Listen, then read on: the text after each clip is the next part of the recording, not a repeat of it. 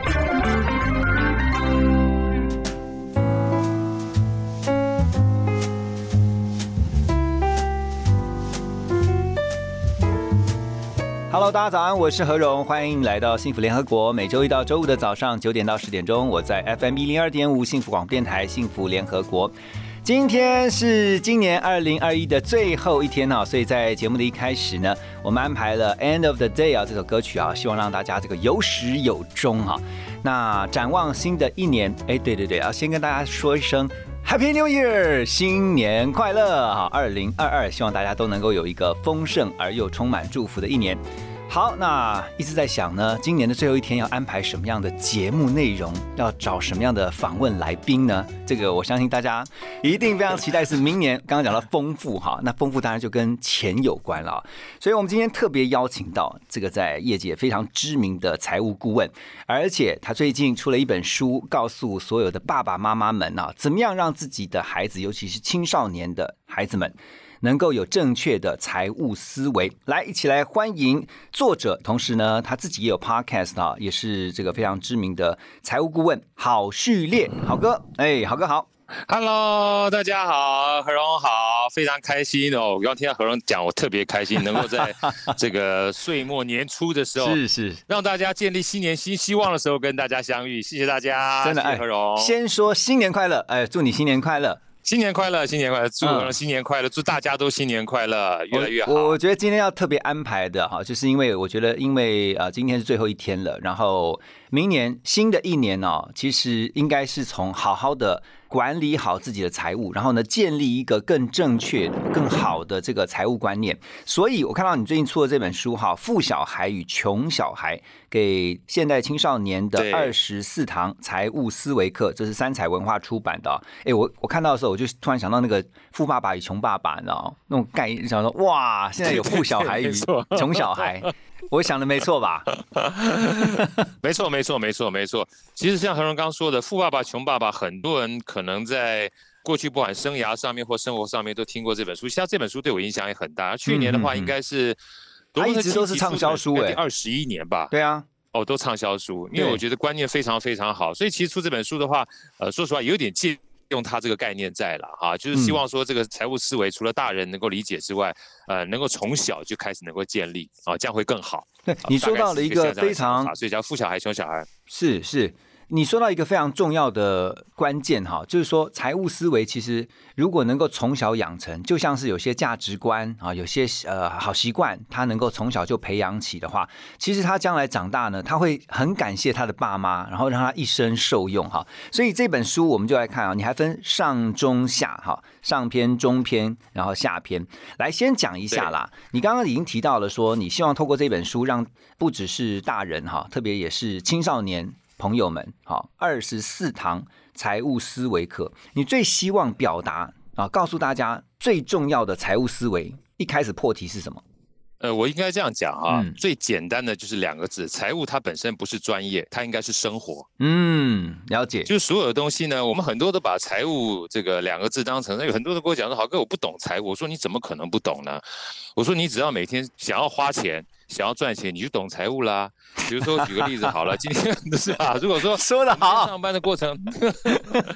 我说谁不懂财务啊？嗯，当你收到这个账单来的时候，你知道要去付钱。对，那如果说要付钱，发觉钱不够了，哇，你要么就向老婆借，要么就向老爸老妈借，这都是财务，这都是财务。对对所以其实，所以很多人跟我讲说，哎呀，好哥，我觉得财务很难。我说其实不是财务很难，是财务的专有名词很难嗯啊，因为很多人都把这个东西变得很专业。那第二个是财务里面呢，像我们以前学财务专业的，太多的公式跟这个复杂的数字很难。对，但其实，就我们从小树立所谓的这种财务概念的话，其实非常简单。就像我常开玩笑跟我女儿讲说，你们都在玩财务，她说有吗？我说你不是常跟爸爸在玩这个大富翁吗？我不知道何荣你玩过大富翁。我以为你说 你女儿常跟你借钱，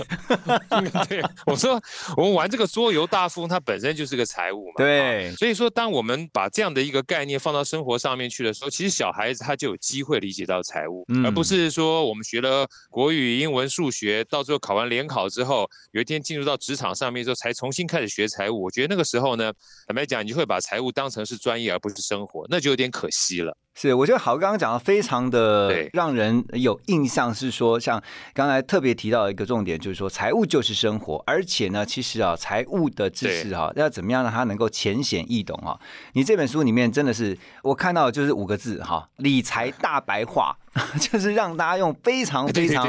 容易懂的方式来知道怎么样去做好理财规划。来，那个好哥再讲一下哈，因为你这本书里面特别把这二十四堂课分成了上篇、中篇跟下篇。我们先来讲上篇哈，先让孩子了解这个经济运作的本质。因为你刚刚特别提到了啊、要让孩子或者说不管是孩子啊或大人也是，我觉得其实大人看这本也非常适合，就是如何先让大家不要去怕这个财务也好、金融也好，因为这是专业知识。可是你要先有什么样的概念？对对对，借这个机会跟大家分享，就是包括我们常讲财务，像刚刚何总讲金融，还有经济，你有没有觉得好像就变得完全不同的专业的学科，是吧？嗯，没错，那在这种情况之下的话，很奇怪啊。其实说句老实话，他说到底，其实就跟我们不管说是生活也好，或是工作也好，或你接触到任何人事物也好，基本上都是一样的道理啊。所以在这里面呢，我就想说跟大家讲说，举个例子，像第一开开篇就问大家说，哎，咖啡从哪里来的？嗯，咖啡基本上的话，直接间接贡献的人有多少？很多人都说十个人、八个人、五个人、一百个人，但认真思考一下，不管是咖啡杯也好，或咖啡塑胶盖也好，或是要提供咖啡的这个咖啡机也好、咖啡豆也好，夯不啷算起来，和到最后小朋友搞不好成千上万人，对，他才会发觉一件事情，光这么一个小小我们日常生活当中拿到这个东西，你才花几十块就取得，却是所有全市场跟全人类共同结晶的结果，嗯哼，它不是一触可及的。嗯，那间接就告诉他说，哦，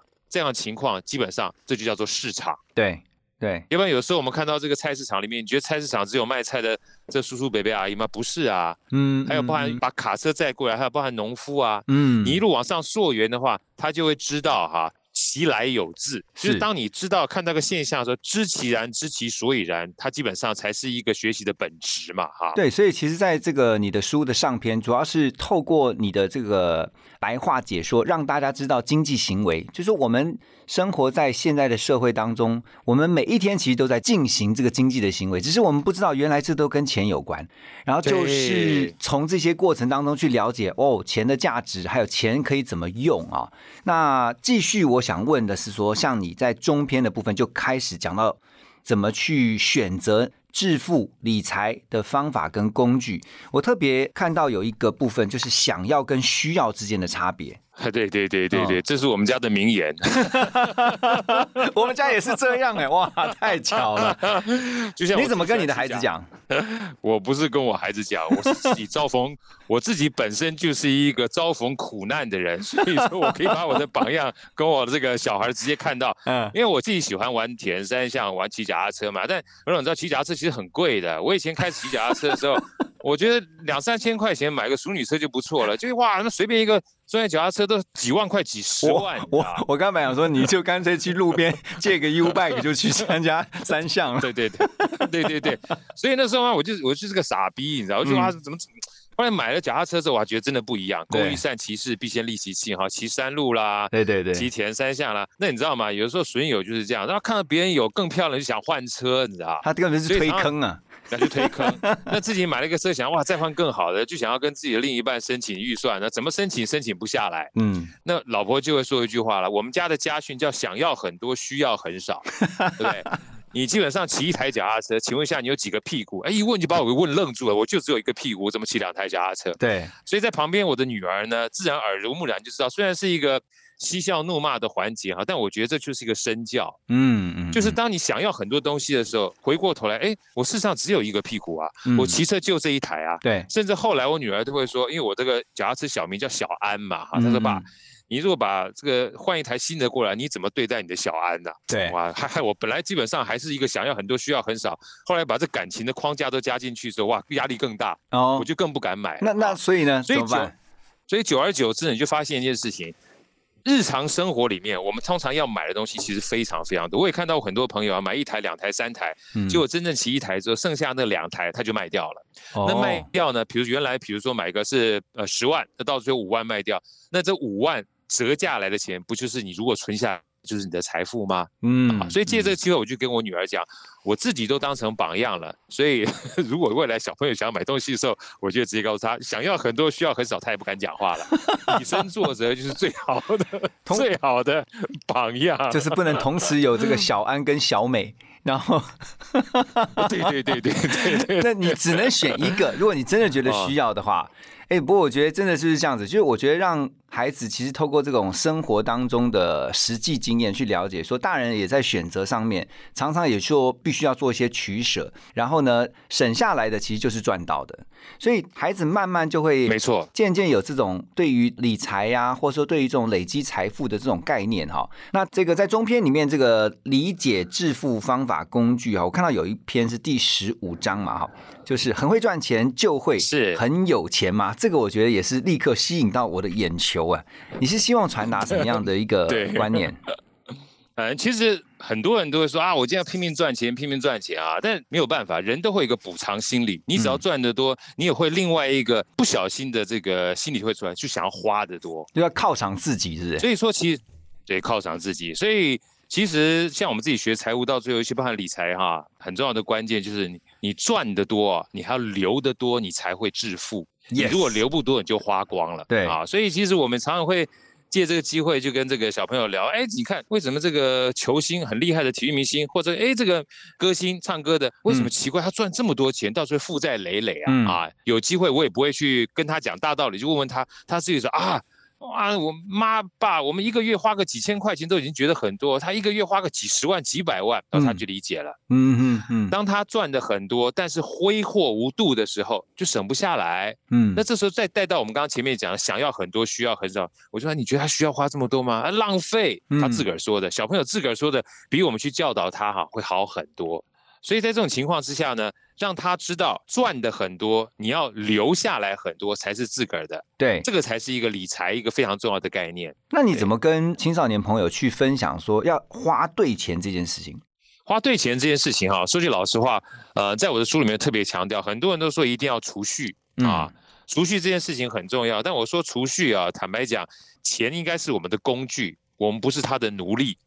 所以当你要存钱的时候，你一定要有个目的。嗯很多人说好，所以说很多人说啊，我要存钱，我存钱。所以我在里面讲说，哎，你要存钱的话，你们想到存钱干嘛啊？很多小朋友就会聊了。像那时候我也问我女儿啊，对啊，存钱要买这个呃娃娃啊，要买这个她的化妆品，然后买衣服、买裤子。我说很好啊，啊，那你买完之后剩下多少？剩下这些东西的话，你未来还有没有用途？嗯我说，哎，我说我未来的话还要做什么事情的话，我这些钱就不够了。那我说你要存更多啊，因为他现在还没有投资的概念，嗯但是至少对他们而言的话，你可以。告诉他，储蓄有一个很重要的意图，嗯就是你对未来的消费呢，你可以有控制自律的能力。所以储蓄啊，不一定只是为了储蓄而储蓄。很多爸妈都说啊，储蓄就储蓄嘛。我说这样坦白讲，对小孩储蓄他就缺乏了幸福感。所以储蓄如果幸福感的话，还是要连带的，就是他对这个储蓄有个目的存在。嗯啊，那包含说像孩子是这个样子，那我们父母亲的话也是一样，你可以告诉他，我们现在目前稍微省一点点哈，稍微存下一点点，到了年底之后我带你们去玩，带你们出国去玩，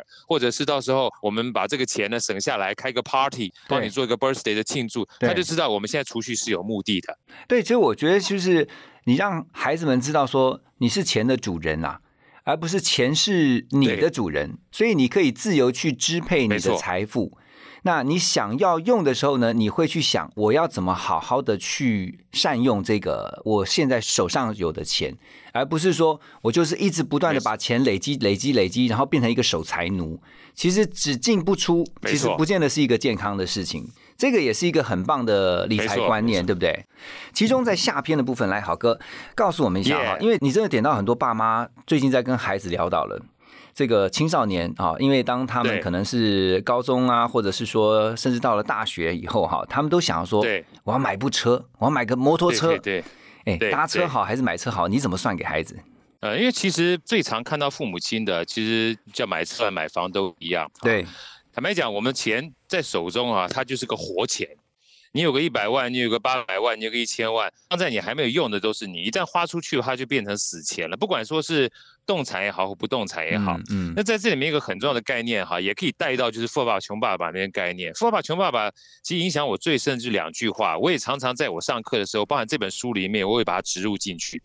因为通常我们在看待真正在学财务跟会计的时候，哎，什么叫资产？好像只要看得到的东西放在你手边的就是资产，嗯所以这是我们一般很重要的理解。可是我觉得《富爸爸穷爸爸》里面有非常概念哈，我影响我很深。就是什么叫资产呢？资产某种程度上面是应该可以为你带来正向现金流的叫资产，就是可以把其他地方的钱放你口袋的叫资产。嗯那什么叫做负债呢？就持续把你的口袋的钱拿出去的叫负债，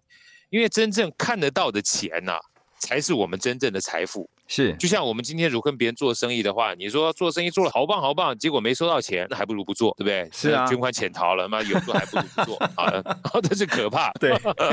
所以跟孩子讲话也是一样啊。啊，你今天你要你要只要告诉他说，你把这一大笔钱花出去买了这个车之后，嗯或买了这个化妆品之后，或买了这个你想要的东西之后，你手边的钱就不见了。嗯，当你手边的钱一旦不见之后，你下次要再买其他的东西，你要想到，如果你现在买的东西不能帮你创造其他的现金流，不能帮你创造收入的话，你真的现金资产就越来越少了。你要好好考虑。啊哈，这其实跟玩大富翁这个桌游是一模一样的意思。嗯今天如果我的钱是被罚款罚掉了，这个钱就不见了。嗯但是如果我这个钱呢，像我们大富翁里面常常讲啊，买个房子，然后买个旅馆，当别人走过我这条路的时候，我就会再收到钱。嗯，所以我花出去的钱呢，未来是有机会再赚到钱的。那这个就是资。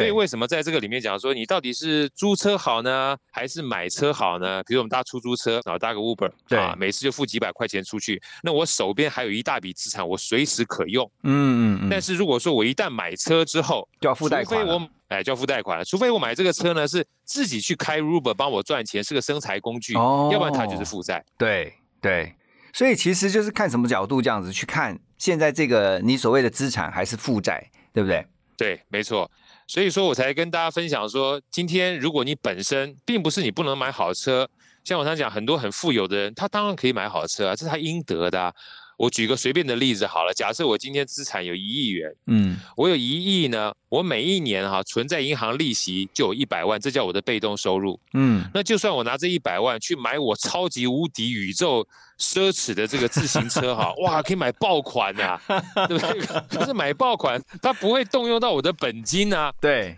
所以这个情况之下不会损失我的本金，又可以犒赏我自己，又没有用到我的时间去赚钱，是被动收赚钱的话，你看我买这一百万，你也去买一百万，然后你买了完一百万之后，你要做死做活做的跟狗一样，你知道你跟我的结果是不一样的。是啊，所以不要只看表面，要知道别人背后他是用什么样的钱嗯来购置他的资产，这是一个很重要的关键。OK，好。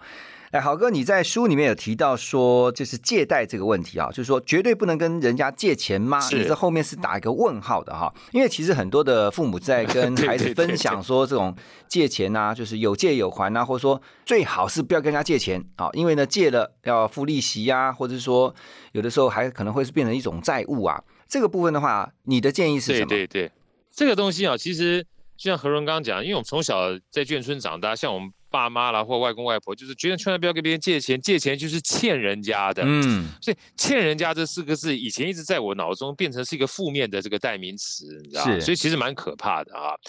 那后来，所以老实话，我跟我工作有关，后来我做银行嘛，嗯因为我觉得奇怪，这个如果是欠人家这件事不好的话，银行开着干嘛？对不对？银行某种程度上 也也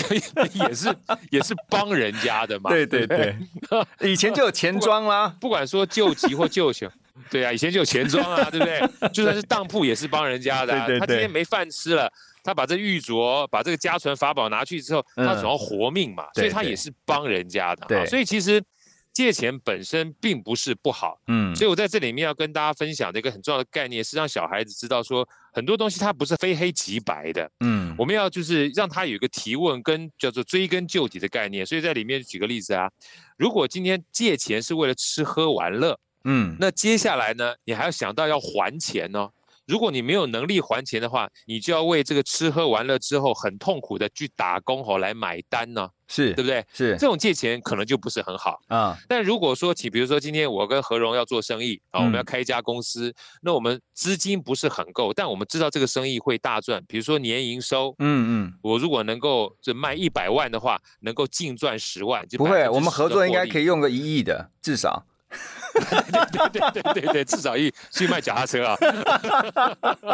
OK，好，那比如说赚个十趴，那赚个十趴，但是我的资金不足的话，银行愿意补足我资金，那我只要付他两趴或三趴的利率，嗯那这个时候呢，银行给我的钱就是我的生财工具了。嗯，就看你怎么用这笔这个是一钱了。很重要的概念。对，对，怎么用这笔钱啊？如果说本身借钱这件事情，不管是呃，我们讲说救急啦，啊，救急就是啊，我今天去当铺当一下，然后我能够立刻吃饭，让我活命的活下来很重要，是，或者是它可以让我持续不断增加我资产的，让我能够变成是一个生财工具的钱，哇，那个这个钱基本上就值得借。啊是，所以这个就是我们在看待负债这件事情呢。如果说本身去借钱，它是要创造价值，大家可以想，借钱如果是创造价值，包含让我活下去也是创造价值啊，嗯嗯包含让我赚大钱也是创造价值啊。只要借钱，它的本身目的不是吃喝玩乐、纯做消费，而是有办法创造价值的话，嗯那这样子的一个借贷，它就是一个好钱。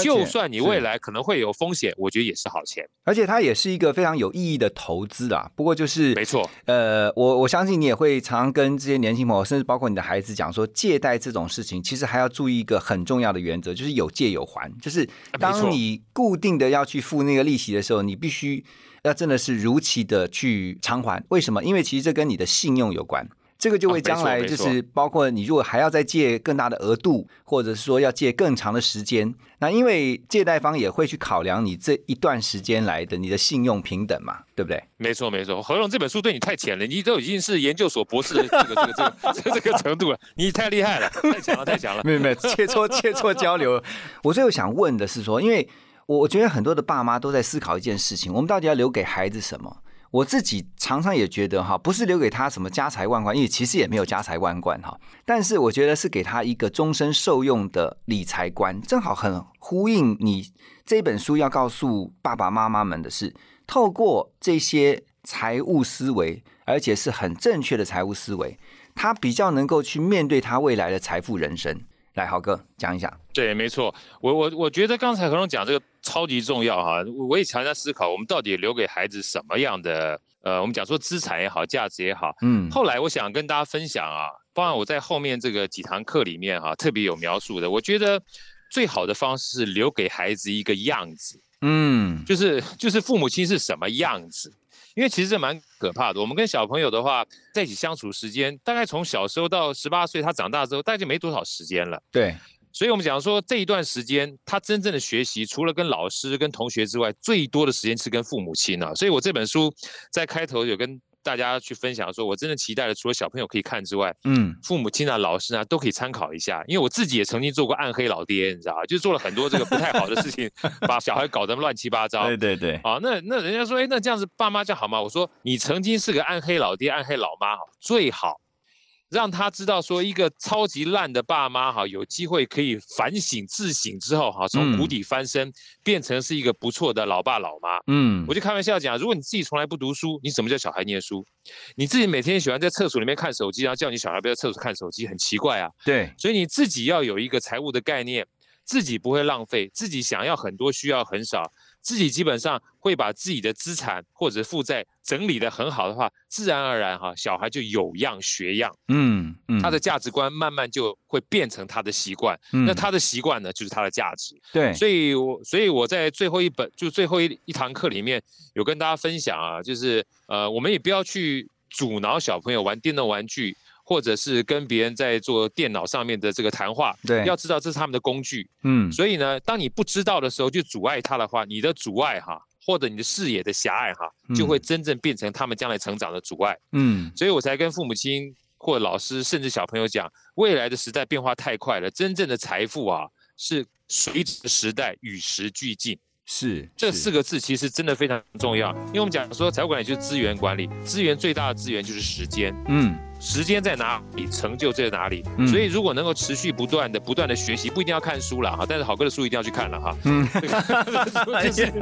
尽量各种不同的学习呢，嗯就会让自己的眼界变广，知识变广，那未来扩展财富的机会就比别人来的大。对，其实在这本书哈，我就一开始刚刚看封面哈，其实就让很多的爸妈非常清楚知道说，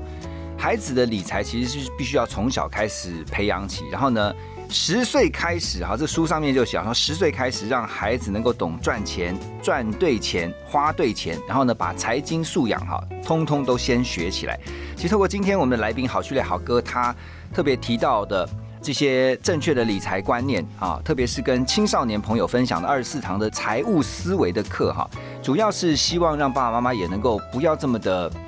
有的时候其实会觉得好像很有压力，因为呢，在跟孩子谈钱这种事情的时候，又担心孩子呢